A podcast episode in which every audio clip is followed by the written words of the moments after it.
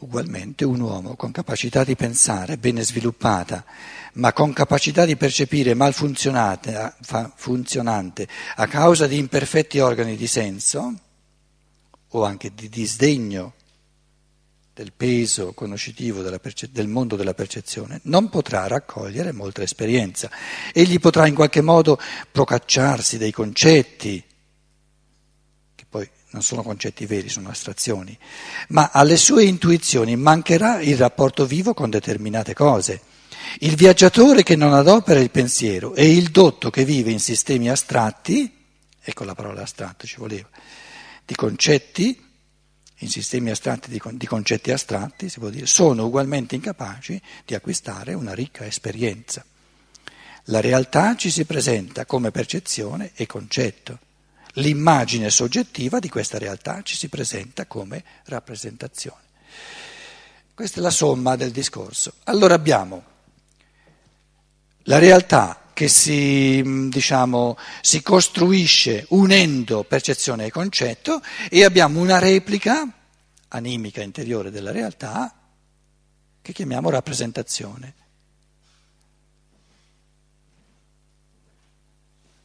È tutto?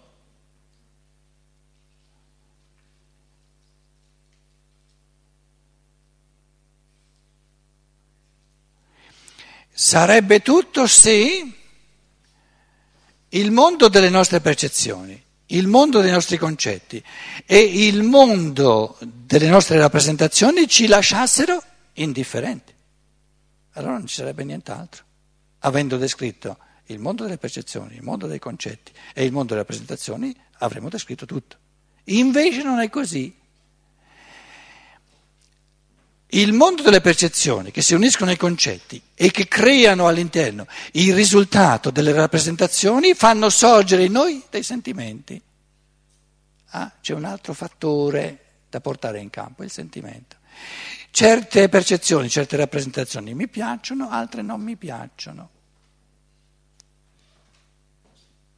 Quando mi ricordo di una certa cosa sento gioia, quando mi ricordo di un'altra cosa mi viene la rabbia e siamo portati alla realtà del sentimento. Quindi, se rimaniamo in campo di percezione, in campo di concetto e in campo di rappresentazione, sono soltanto elementi conoscitivi da conoscere così come sono. Il sentimento non è un elemento conoscitivo, è un vissuto non oggettivo, del tutto personale, soggettivo. Questo soggettivo, realtà soggettiva, che vive, che, che sente, che ha sentimenti, emozioni, in ogni, ogni persona diversa, la chiamiamo l'anima. Quindi sia le percezioni, sia i concetti, sia le rappresentazioni sono cose oggettive, ne parliamo in chiave oggettiva. No? Invece i sentimenti Quando io chiedo a uno, tu cosa senti in questo momento?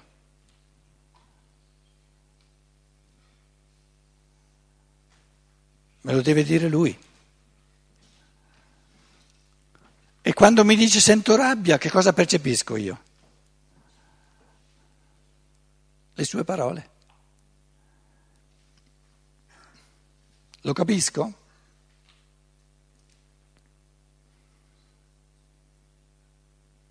Sì e no, lo capisco limitatamente.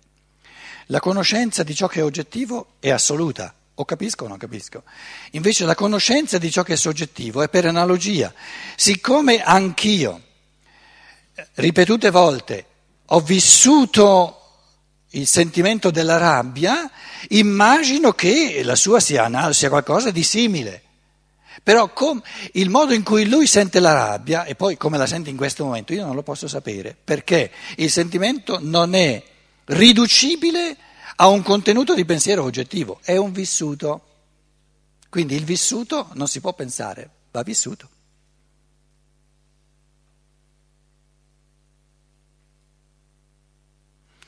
E se io di un sentimento vissuto distillo L'elemento conoscitivo oggettivo ho perso l'essenza del fenomeno, perché l'essenza non è un elemento conoscitivo oggettivo, ma è il vissuto. Quindi il vissuto, il sentimento è l'elemento assolutamente personale dove ognuno ha un mondo chiuso in sé. Il mondo dei sentimenti è, è, è chiuso in ognuno, ognuno ha un suo mondo chiuso di sentimenti. Siccome siamo tutti uomini c'è una certa analogia, no? però eh, diciamo, la mamma ha avuto un'operazione, l'operazione è andata bene, questi cinque figli di cui dicevo, tre figli, hanno tutti gioia. Certo che c'è una certa analogia in questa gioia, in quanto è l'opposto, per esempio, della tristezza che ci sarebbe se l'operazione fosse andata male. Però non significa che la gioia dell'uno è la stessa che la gioia dell'altro, no? Saranno cinque gioie diverse.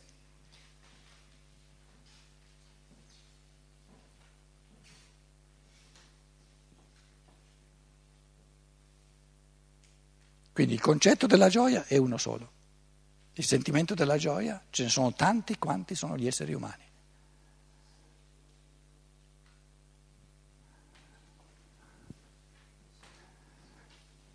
Ho anticipato 9 e 10.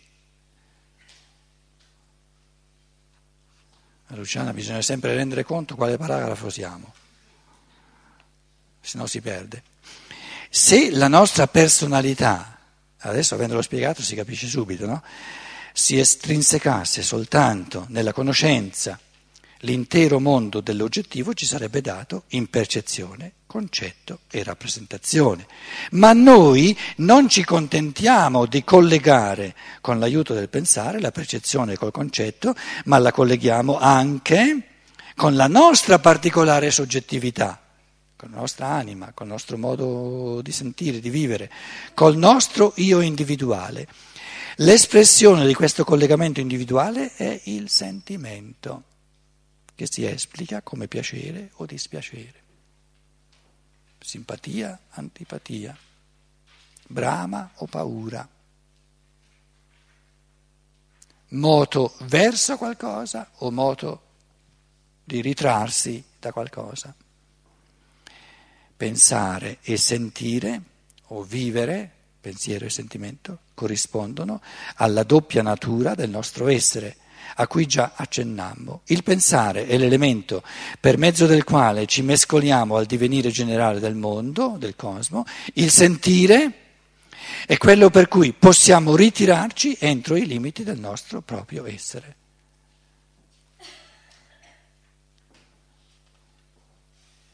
Quindi il concetto del sentimento è che il sen- cos'è il sentimento? Il concetto risponde alla domanda che cos'è. Naturalmente il concetto deve cogliere l'essenza di un fenomeno. L'essenza del sentimento è che nel sentimento ognuno ha un vissuto tutto suo proprio, non comunicabile. I concetti sono comunicabili in assoluto, il sentimento è il non comunicabile in assoluto.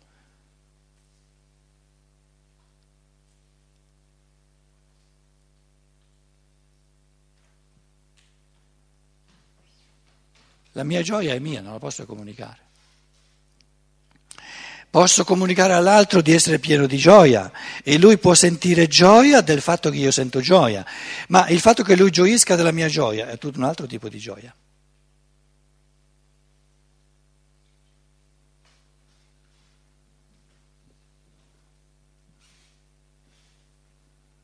Quindi nel pensare diventiamo mondo nel sentire diventiamo un io chiuso in sé e tutti e due sono necessari. Perché se fossimo soltanto mondo ci perderemmo nel mondo. Se fossimo soltanto un io separato, chiuso in sé, perderemmo il connesso col, col mondo, la possibilità di comunicare. Oscillando continuamente tra pensiero e sentimento, c'è questa, diciamo, eh, il vivere è proprio questa, questa, questo equilibrio, questa altalena tra aprirsi al mondo e portare, vivere dentro di sé l'eco del mondo come, diciamo, karma, come destino che ci sta a cuore personalissimamente.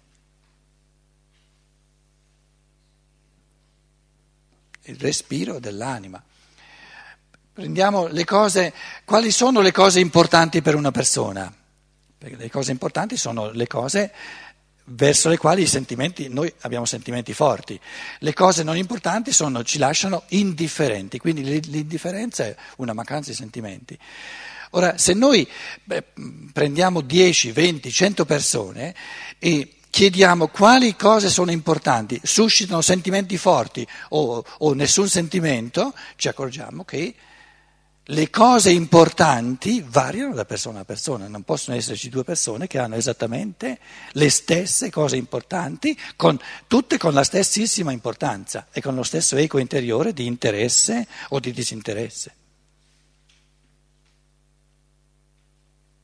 Quindi il sentimento è la somma degli interessi di una persona.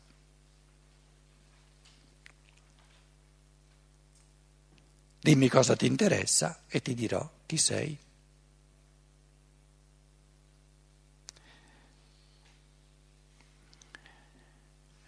Vale dire dimmi cosa non ti interessa e ti dirò chi sei? Sì e no, perché ciò che una persona non interessa non mi dice nulla sulla persona, mi dice qualcosa sulla persona quando mi dice ciò che le interessa. Però dicendomi ciò che le interessa Significa che tutto il resto non la interessa? No, può darsi che non la interessa ancora, può darsi che, può darsi che ignora tanti fattori. Però quando mi dice questo, questo, questo mi interessa, mi dice, mi racconta i suoi sentimenti. Quindi dimmi ciò che ti interessa e ti dirò chi sei. Non c'è bisogno che tu mi dica ciò che non ti interessa, perché non... Eh,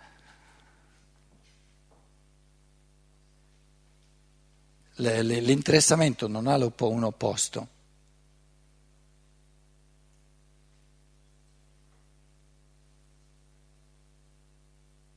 Tanto è vero che il linguaggio dice disinteressamento, ma il disinteressamento non è un controinteressamento. Perché una cosa mi interessa quando la voglio e quando la voglio evitare, quando mi fa rabbia, mi interessa, certo. E eh, certo, è importante per me. Se non fosse importante non mi, non, non mi susciterebbe una rabbia del, del, del tipo. No? Quindi l'interesse sia in positivo sia in negativo, sta soltanto a dire la cosa per me è importante. Quindi una cosa che mi, mi dà una rabbia enorme è per me importante. Quindi l'alternativa all'interessamento è, è la, la, la, l'indifferenza. E l'indifferenza può avere diverse cause, la non conoscenza per esempio. L'indifferenza nei confronti della Divina Commedia può essere dovuta al fatto che eh, l'individuo non sa neanche che esiste. Se facciamo un'eccezione con eh, i membri del popolo italiano, che tutti sanno che esistono, ma io ho incontrato persone che hanno saputo da me per la prima volta che esiste un Dante che ha scritto una Divina Commedia. C'è, certo che c'è. Ma allora a quel punto lì non posso dire tu sei disinteressato alla Divina Commedia, non sa neanche che c'è. Oppure prima che venisse scritta c'era nell'umanità disinteresse nei confronti della Divina Commedia? No, non c'era. Quindi la mancanza di interesse non va messa sullo stesso piano che l'interesse. L'interesse è una, una realtà di sentimento che va trattata a sé e l'assenza di sentimento può avere le cause più... più no?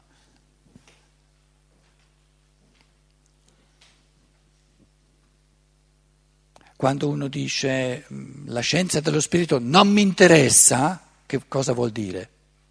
Che non gli interessa.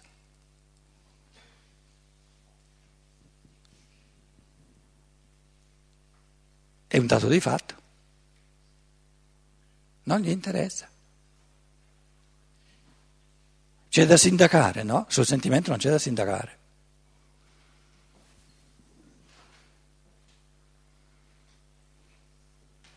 Il sorgere di, di, dei sentimenti è pura questione karmica.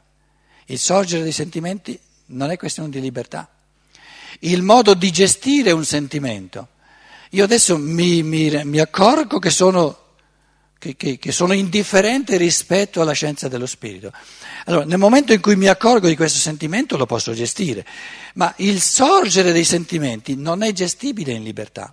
Io non posso decidere se il, un primo incontro con una persona, questa persona mi è simpatica o antipatica, non lo posso decidere liberamente, lo decidono le forze karmiche che sono così come sono.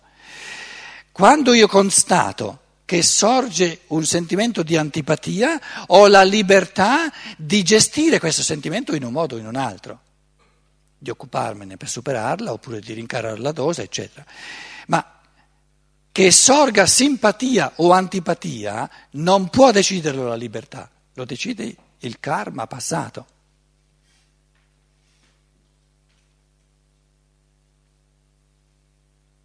Quindi sui sentimenti in questo momento presenti in una persona non c'è da sindacare, non c'è nulla da dire, sono così come sono.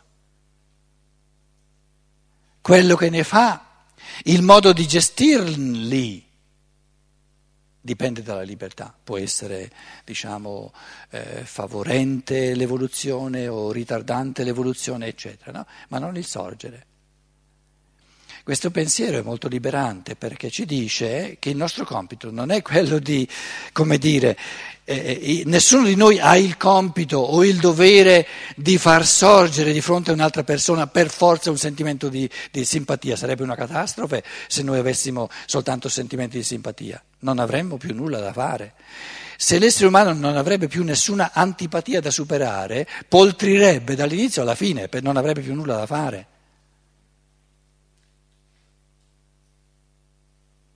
Questo va detto perché ci sono veramente in campo, per esempio, di moreleggiamenti cattolici che col cristianesimo non hanno nulla a che fare con lo spirito. Direbbe, qualche volta si ha l'impressione che la persona buona è quella che sente simpatia verso tutti. No, ma questa è una, una pensata proprio da, da, da, diciamo, da cervellini che non capiscono nulla. La persona buona è quella che gestisce in un modo, diciamo, eh, che favorisce l'evoluzione i sentimenti, partendo però da, da, da così come sono.